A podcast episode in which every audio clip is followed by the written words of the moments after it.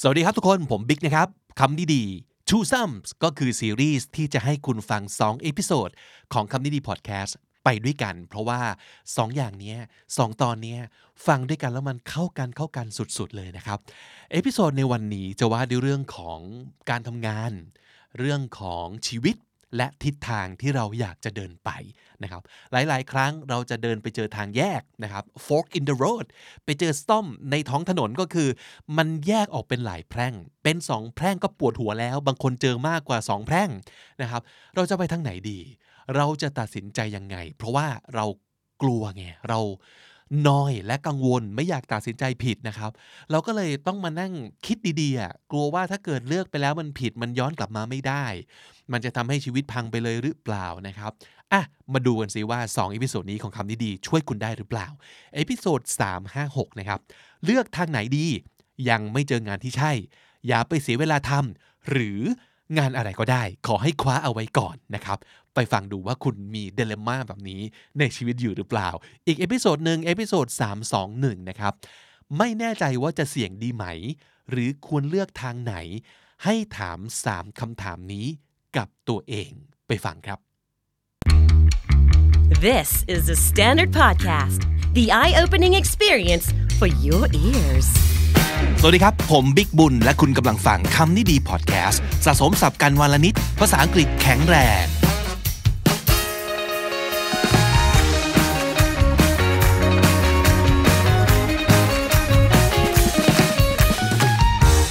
คุณผู้ฟังครับ วันนี้จะมาจกสับจากเท็ดทอกันอีกครั้งหนึ่งนะครับ ไปเจอเรื่องน่าสนใจนะฮะที่เผอิญน่าจะตอบคำถามที่มีคนถามเข้ามาได้แบบ พอดีเลย ซึ่งที่จริงอันนี้ เขาถามมานานแล้วนะแล้วก็เป็นคนรู้จักที่ถามมาส่วนตัวนะครับ ไม่ได้ส่งเข้ามาทางโซเชียลมีเดียหรืออะไรอย่างนี้นะเอาจริงตอนนั้นผมว่า เท่าที่ผมจำได้คือผมก็ไม่ได้มีคำตอบให้เขาเหมือนกันเนาะเออ สิ่งที่ทำคือก็แค่นั่งคุยกัน นั่งฟังนะครับ เป็นผู้ฟังอย่างเดียวเลย แต่ผมว่าเท็ดทอกตอนเนี้ยอาจจะให้คำตอบคนที่กำลังมีปัญหาอย่างเดียวกันอยู่ก็เป็นได้นะครับ มาดูตัวคำถามก่อน ปัญหาคือเรื่องงานนะครับ ไม่รู้จะทำตัวยังไง ไม่รู้จะเลือกทางไหน ระหว่างการที่ถ้ายังไม่เจองานที่ใช่จริงๆอะอย่าไปเสียเวลาทำดีกว่า หรืองานอะไรก็ได้ คว้าไว้ก่อนเถอะผมว่ามันเหมือนเรื่องเรื่องแฟนเหมือนกันเนาะเหมือนแบบคนนี้ยังไม่ค่อยใช่อะหรือยังไม่แน่ใจว่าจะใช่ จะคบไปก่อนดีไหม หรือว่าเฮ้ยอย่าไปเสียเวลาเลย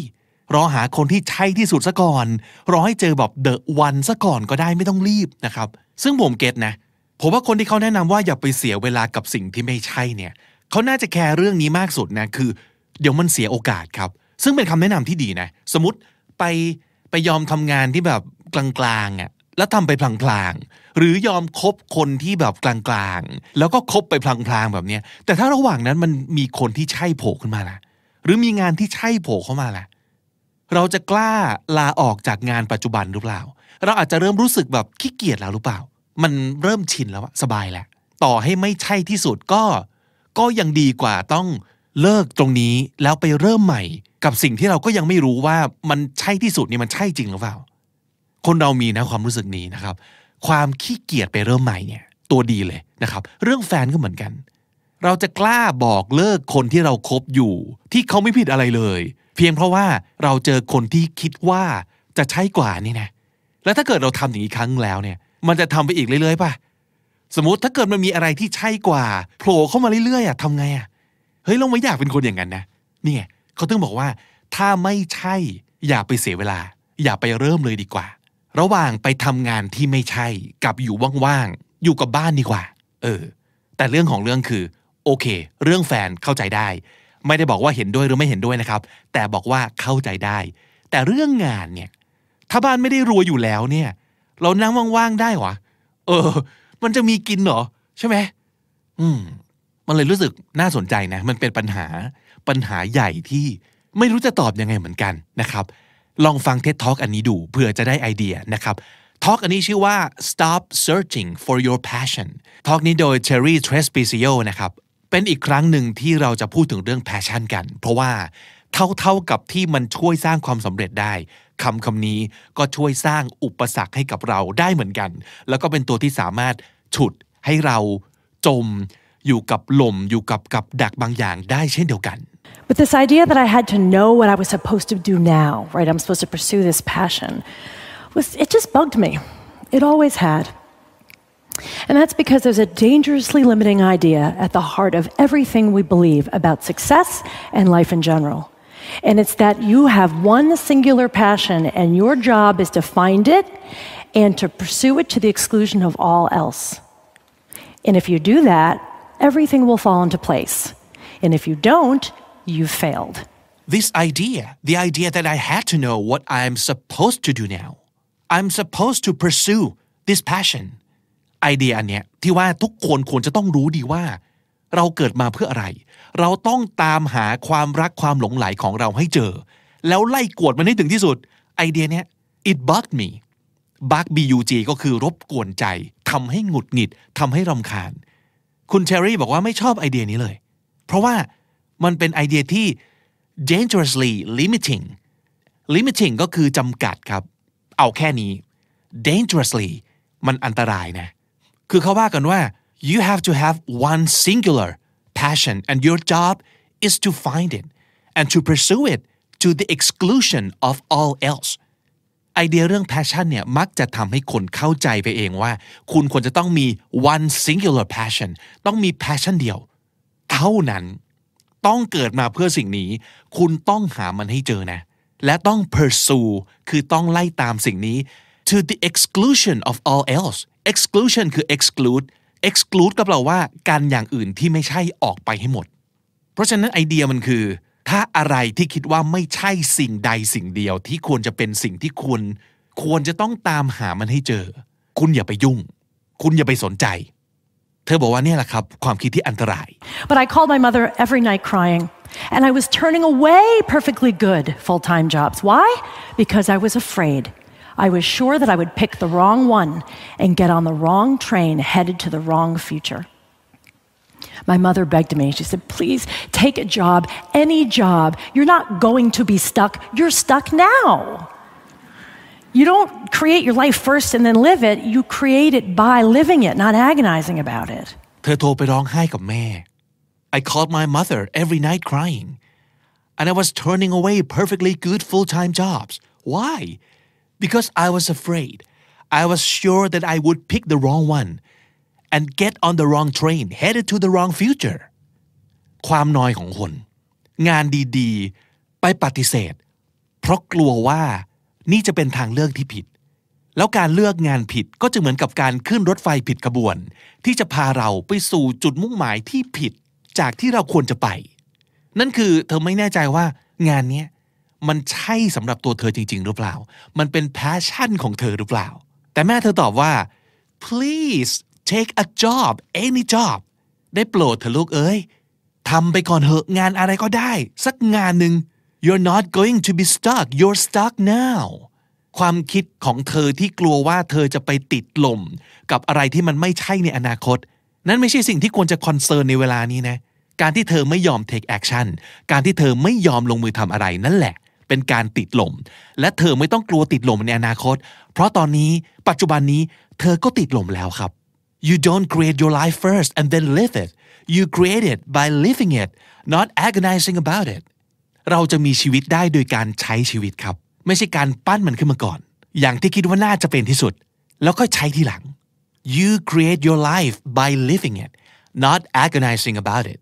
agonize คำนี้แปลว่า to spend a lot of time trying to make a decision ใครครวญใช้เวลามากมายในการคิดและตัดสินใจ นั่นคือ agonize อันนี้นึกออกเนาะหลาย ๆ คนใช้เวลามากมายกับการแพลน แต่ไม่ลงมือสักทีมันก็เลยไม่รู้ไงครับว่าไอ้ที่แพลนไปเนี่ย ใช่หรือเปล่า มันไม่มีคาว่า perfect plan อยู่แล้วเนาะไม่ว่าแผนอะไรมันก็สามารถจะล้มเหลว หรือมีจุดบอด หรือมีจุดอ่อนได้ทั้งนั้นครับ การที่จะรู้ว่าจุดบอดจุดอ่อนของมัน หรือว่าเราต้องเปลี่ยนแปลงอะไร มันต้องเกิดจากการที่เราออกไปทำก่อน มันถึงจะรู้ว่าอือันนี้เวิร์กอ๋ออันนี้ไม่เวิร์ก I'm leery of passion for a few reasons, but one of them is that passion is not a plan, it's a feeling. And feelings change. They do. You can be passionate about a person one day and a job, and then not passionate the next. We know this, and yet we continue to use passion as the yardstick to judge everything by instead of seeing passion for what it really is the fire that ignites when you start rubbing sticks together. I'm leery of passion for a few reasons คำว่า leery L E E R Y นะครับแปลว่า not trusting someone or something and usually trying to avoid if possible ก็คือ ไม่ไม่ค่อยเชื่อใจอะไรบางอย่าง หรือคนบางคนก็เลยก็เลยพยายามจะเลี่ยงมัน นั่นคือ leery เหตุผลที่เธอไม่ค่อยจะไว้ใจคำว่า passion และพยายามจะเลี่ยงคำว่า passion เนี่ยก็เพราะว่าเธอคิดว่า passion is not a plan it's a feeling and feelings change คำว่า passion ไม่ใช่แผนนะครับ ไม่ใช่แผนที่เราวางไว้ และจะต้องทำตามให้ได้ตามนั้น แต่มันเป็นความรู้สึก passion คือความรู้สึกนะครับ และความรู้สึกก็เปลี่ยนแปลงกันได้ เราอาจจะรู้สึกรักหลงไหลกับสิ่งสิ่งนี้ในวันนี้ แต่พอพรุ่งนี้ไม่ได้คิดแบบนั้นอีกต่อไปแล้ว มันก็เป็นไปได้ และไม่ใช่ความผิดบาปอะไรเลย ซึ่งเอาจริง ๆ คนส่วนใหญ่ พวกเราก็รู้แหละว่า passion มันเป็นแบบนี้มันเปลี่ยนแปลงกันได้ and yet we continue to use passion as a yardstick to judge everything by คาว่า yardstick มันคือไม้บรรทัดที่เราเอาไว้วัด ทุกสิ่งทุกอย่าง เอาไว้วัดคุณค่าเอาไว้วัดความสำเร็จ เอาไว้วัดว่าโอเคไม่โอเค เราใช้ passion เป็น yardstick ในการวัดคนคนหนึ่งว่ามีความมุ่งมั่นจริงหรือเปล่า มีความน่าสนใจจริงหรือเปล่า มีแนวโน้มจะประสบความสำเร็จหรือเปล่า ประโยคนี้ผมชอบมาก instead of seeing passion for what it really is The fire that ignites when you start rubbing sticks together. เธอบอกว่าจริง ๆ แล้วเนี่ย passion มันคืออะไร มันคือ the fire that ignites when you start rubbing sticks together passion มันคือสิ่งที่จะเกิดขึ้นเมื่อเราถูไม้สองชิ้นเข้าด้วยกันครับ มันต้องเกิด action มันถึงจะเกิดประกายไฟ และไฟนั่นแหละคือ passion ถ้าไม่ทำอะไรเลย passion จะเกิดได้ยังไง เพราะฉะนั้นตรงข้ามกับที่หลายคนรู้สึกคือ เราต้องมี passion มาก่อน แล้วค่อยลงมือทำไม่ใช่ฮะ มันต้องลงมือทำอะไรลงไปซะก่อน มันถึงจะเกิด passion ขึ้นมา One of my favorite columns is a piece by Dilbert creator Scott Adams. He wrote a piece in the Wall Street Journal a few years ago about how he failed his way to success, and one of his jobs was as a commercial loan officer.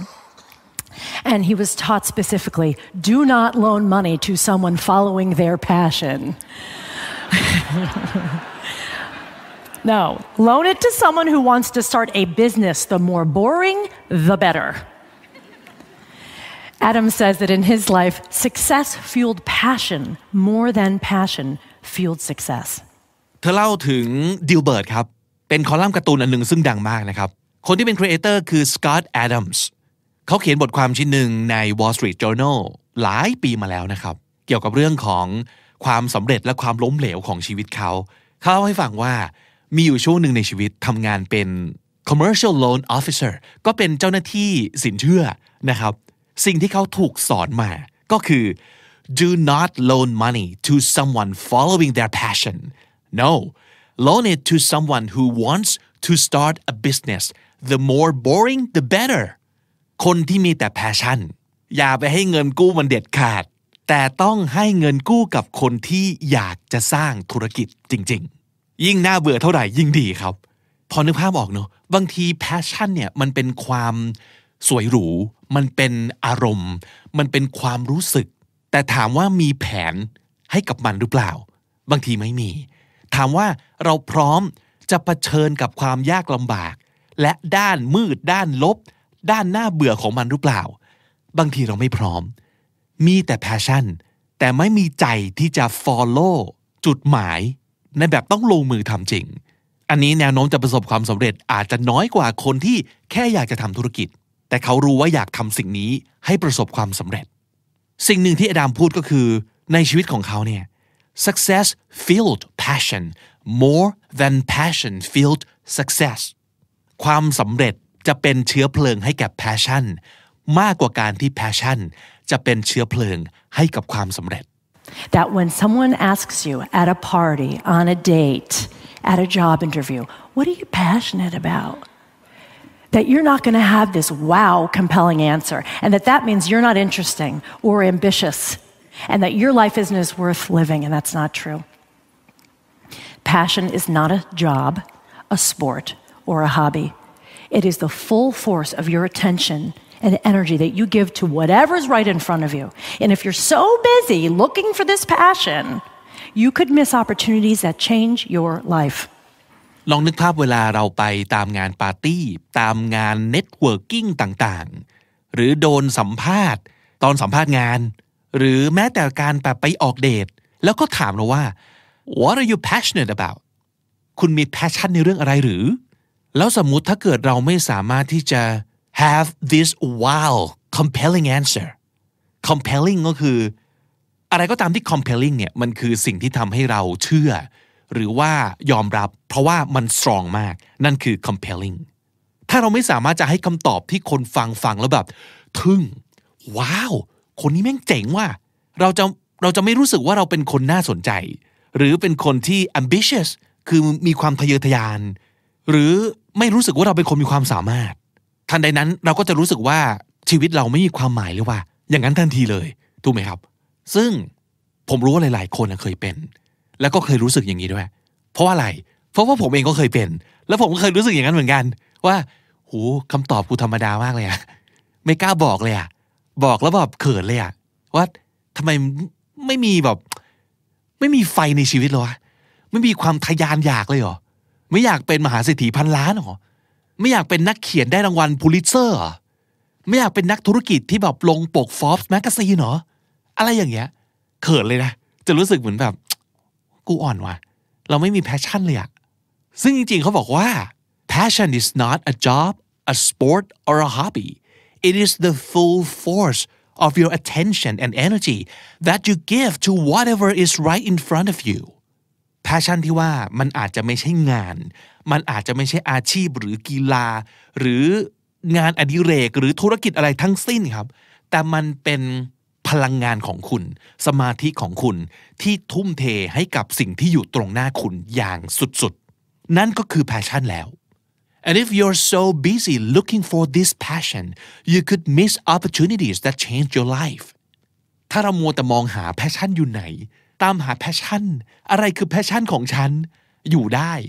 จนไม่สนใจในสิ่งที่อยู่ตรงหน้าเรา เราอาจจะพลาดโอกาสดีๆ ที่มันจะเปลี่ยนชีวิตเราได้นะ And sometimes you don't know what you're going to do next, right? I mean, I don't. I love not knowing what I'm going to be doing five years from now or what I'll be into. And that's okay. It's okay not to know. You know why? Because the most fulfilling relationships, the most fulfilling careers are those that still have the power to surprise you. And as for the things you know you want to do, you want to write a book, you want to start a business, you want to change careers, great. But if you're sitting around waiting for passion to show up and take you there, you're going to be waiting a long time. So don't wait. Instead, spend your time and attention solving your favorite problems. Look for problems that need solving. And sometimes you don't know what you're going to do next, right? I mean, I don't. I love not knowing what I'm going to be doing five years from now or what I'll be into. And that's okay. It's okay not to know บางครั้งเราไม่รู้เนอะว่า เราควรจะทำอะไรต่อไปดีคำถามที่เขาชอบถามกันเนี่ย เห็นภาพตัวเองใน 3 ปี 5 ปีข้างหน้ายังไง ถ้าเราไม่รู้เราผิดไหมอะไม่ผิดนะครับ It's okay not to know ไม่รู้ก็โอเคทำไมรู้ไหม เพราะว่า the most fulfilling relationships the most fulfilling careers are those that still have the power to surprise you ความสัมพันธ์ที่ fulfilling คือเติมเต็มชีวิตเราได้มากที่สุด หรือว่าอาชีพก็ตามทีที่สามารถจะทำให้ชีวิตเราเติมเต็มได้ มันคือสิ่งที่ยังสามารถเซอร์ไพรส์เราได้อยู่นั่นก็คือไม่ใช่ทุกสิ่งที่เราทำนายได้ว่า มันจะต้องเป็นยังไง ไม่ใช่สิ่งที่เราแพลนไว้เป๊ะๆแล้วต้องเป็นแบบนี้เท่านั้น passion ไม่ใช่สิ่งที่เราจะต้องตามหา หรือต้องรอให้มันเดินเข้ามาหาครับ If you're sitting around waiting for passion to show up and take it, you're going to be waiting a long time. So don't wait. อย่ารอครับ อย่ารอ Instead, spend your time and attention solving your favorite problems. Look for problems that need solving. ลุกออกไปครับ เดินออกไป มองหาปัญหาที่ต้องการการแก้ไข ลองมองซิว่าปัญหาอะไรที่สามารถจะเป็น your favorite problems ปัญหาที่เราชอบมากเลย เราชอบแก้ปัญหานี้ให้กับผู้คนมากเลย หาสิ่งนี้ให้เจอ Listen to my mother. Just start doing. Because to live a life full of meaning and value, you don't follow your passion. Your passion follows you. ประโยคนี้สำคัญมาก ๆ และอยากให้ทุกคนท่องไว้ครับ you don't follow your passion your passion follows you your passion follows you เราไม่ต้องไปตามหาแพชชั่นที่ไหนทั้งสิ้นครับ ลงมือทำอะไรสักอย่าง หาปัญหาโปรดที่คุณชอบแก้มากที่สุด และเมื่อนั้นแพชชั่นจะตามเรามาเองครับ วันนี้มีหลายคำพูดมากที่อยากจะพูดซ้ำอีกครั้ง และถ้าเป็นไปได้อยากให้ทุกคนจด แล้วก็คอยเปิดมันขึ้นมาดู มาอ่าน อ่านออกเสียงออกมาด้วย แล้วฟังสิ่งที่ตัวเองอ่านให้ดี แล้วบอกตัวเองด้วยคำพูดเหล่านี้ครับ please take a job any job you're not going to be stuck you're stuck now you don't create your life first and then live it you create it by living it not agonizing about it บางครั้งมัวแต่ลังเลมัวแต่ตัดสินใจนานเกินไป มันจะไม่ได้เกิดผลอะไรขึ้นมาเลย เราจะไม่รู้ว่าจะเกิดอะไรขึ้น ลองทำอะไรลงไปก่อนครับ ต่อให้ยังไม่แน่ใจว่างานนี้ใช่ที่สุดหรือเปล่าทำไปก่อน ไม่ต้องกลัวการไปติดลมในอนาคต กลัวการติดลมในปัจจุบันดีกว่าครับ การติดลมในปัจจุบันคือไม่ลงมือทำอะไรเลย เพราะกลัวว่ามันจะไม่ใช่ อย่าแพลนทุกอย่างในชีวิตให้สมบูรณ์แบบก่อน แล้วค่อยดำเนินไปตามนั้น แต่เราจะสร้างชีวิตของเราได้ โดยการใช้ชีวิตครับ you create your life by living it คำว่า leery ศัพท์คำนี้คือ ไม่เชื่อใจใครหรือว่าอะไรสักอย่าง จนพยายามหลีกเลี่ยงมันครับ leery อีกคำที่น่าสนใจคือ a yardstick มันคือไม้บรรทัดที่เราใช้เป็นมาตรฐานในการวัดอะไรก็ตาม ไม่ว่าจะเป็นคุณค่าหรือว่าความสำเร็จของมัน a yardstick compelling คำว่า compelling มันหมายความว่า so strong that you believe it or accept it สตรองมาก ๆ จนเราเชื่อ หรือว่ายอมรับ นั่นคือ compelling passion is not a plan it's a feeling and feelings change การที่สิ่งที่เราเชื่อว่าเป็น passion ของเรา มามาไปไปเดี๋ยวโผล่เดี๋ยวหาย หรือเปลี่ยนไปเปลี่ยนมา ไม่ใช่เรื่องผิดปกตินะครับ มันเป็นเรื่องธรรมดาครับ passion is not a plan it's a feeling and feelings change Passion is the fire that ignites when you start rubbing sticks together. Passion จะเกิดเมื่อเราลงมือทำอะไรสักอย่าง เหมือนกับเปลวไฟที่จะเกิดเมื่อเราถูไม้สองแท่งเข้าด้วยกันครับ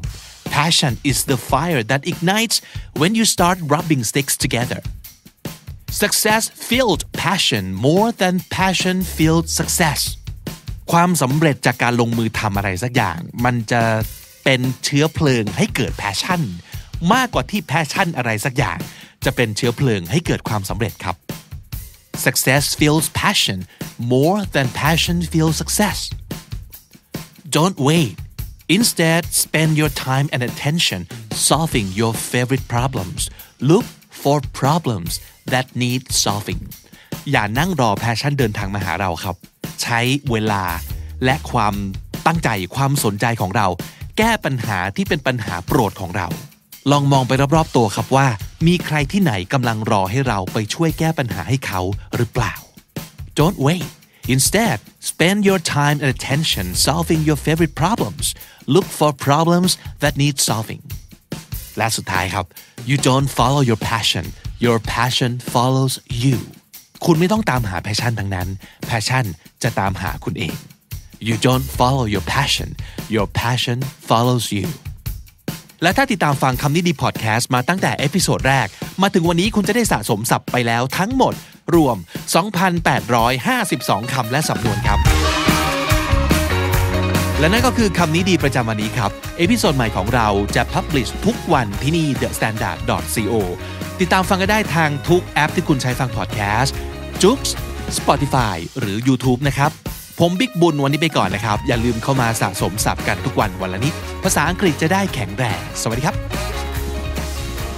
คุณผู้ฟังครับ วันนี้อยากชวนคุยเรื่องการตัดสินใจนะครับ มันเป็นเรื่องไม่ง่ายเนาะบางทีไม่อยากทำเลยอะแต่เราก็เลี่ยงไม่ได้เนาะอันที่จริงในหลายครั้งปัญหามันจะเกิด ก็เพราะว่าเราไม่ยอมตัดสินใจนี่แหละนะครับ หรือว่าเป็นเพราะเราแบบเตะถ่วงมันไปเรื่อย ยังนึกไม่ออกว่าจะทำยังไงก็เตะทวงไปก่อนนะครับ ภาษาอังกฤษเรียกว่า stall stalling นะครับ S T A L L to stall ก็คือ to delay taking action or to avoid giving an answer ซื้อเวลา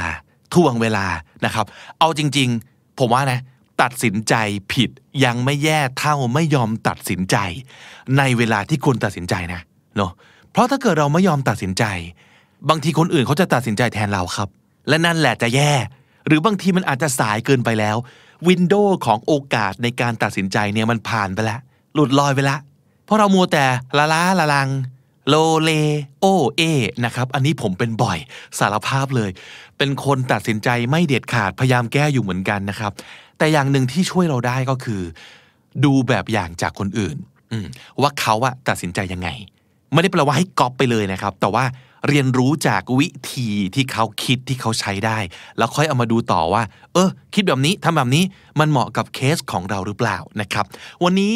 จะทำในสิ่งที่ไม่ได้ทำมานานเลยก็คือการจกสับนะครับ เราจะจกสับจากพอดแคสต์โปรดของผมรายการหนึ่ง ซึ่งก็คือ How I Built This นะครับ จกมาแล้วหลายรอบในรายการนี้ ใครสนใจไปหาฟังเอาได้ครับ EP นี้ของ How I Built This Podcast นะครับ คือผู้ก่อตั้ง เรียกว่าเป็นบริการออนไลน์ที่ชื่อว่า e-vite นะครับ เหมือนคำว่า invite ซึ่งแปลว่าเชิญนะครับ แต่เป็น e ซึ่งคือเหมือนอีเมลอย่างเงี้ย e แล้วก็ vite e-vite เนี่ยมันเป็นบริการบัตรเชิญแล้วก็ตอบรับออนไลน์นะครับ เป็นออนไลน์ invitation business นะครับฮิตมากนะ สมัยสักช่วงต้นต้นๆกลางกลางๆปี 2000 นะครับ ผู้ก่อตั้งชื่อว่าเซลีนาชูบา a วา a าครับเซลีนาลอนช์ อีไวท์ในปี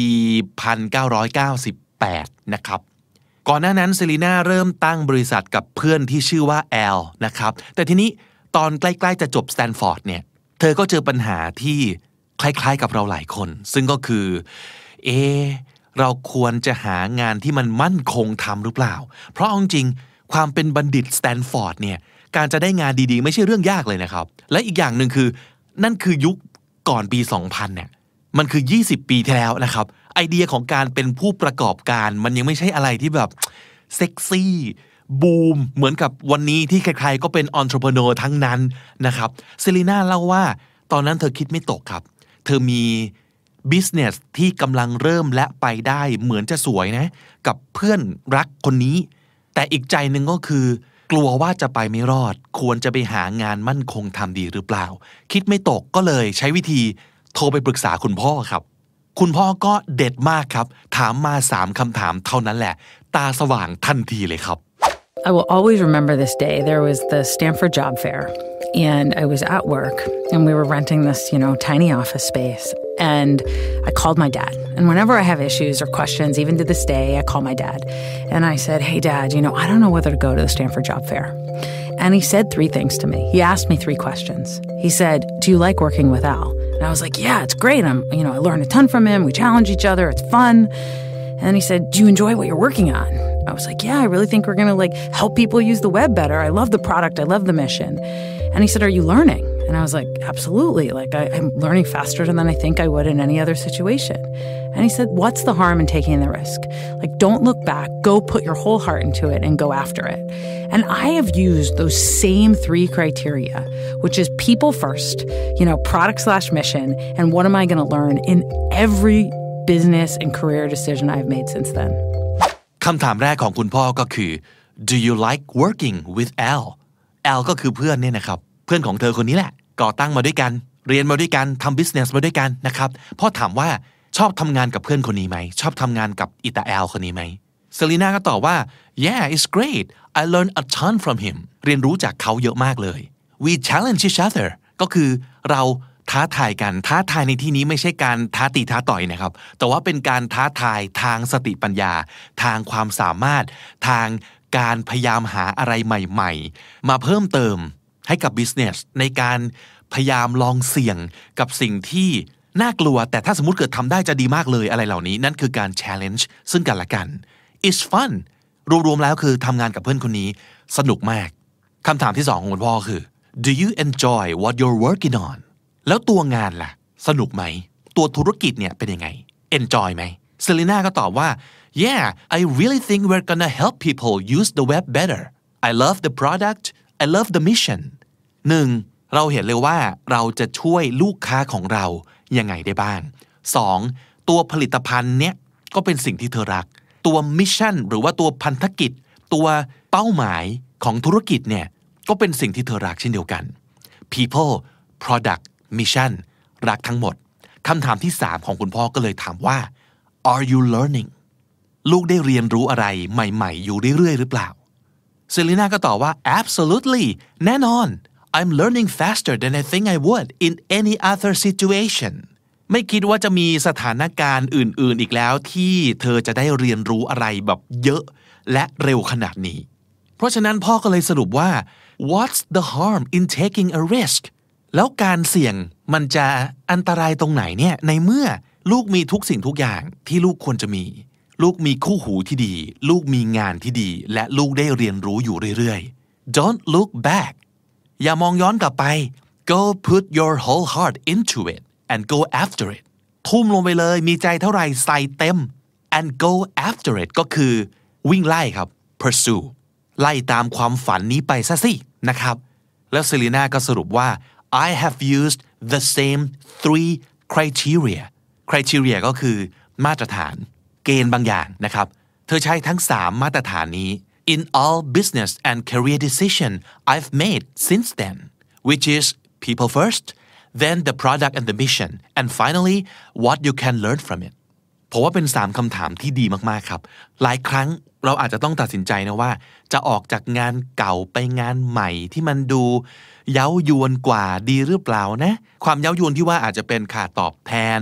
เงินเดือนสวัสดิการชื่อเสียงของบริษัทต่างๆ แต่หัวใจสำคัญเลยครับของการเสี่ยงเสี่ยงในการที่จะต้องเปลี่ยนแปลง เสี่ยงที่จะไม่รับข้อเสนอสวยงามบางอย่าง เสี่ยงในการที่จะอยู่ที่เดิม เสี่ยงในการที่จะไปที่ใหม่ เราต้องเห็นก่อนว่า เรื่องสำคัญสามเรื่องนี้ ที่ตรงไหน งานไหน องค์กรไหน โอกาสไหน ที่จะสามารถให้สามเรื่องนี้กับเราอย่างแท้จริง ผู้คนที่คุณทำงานด้วย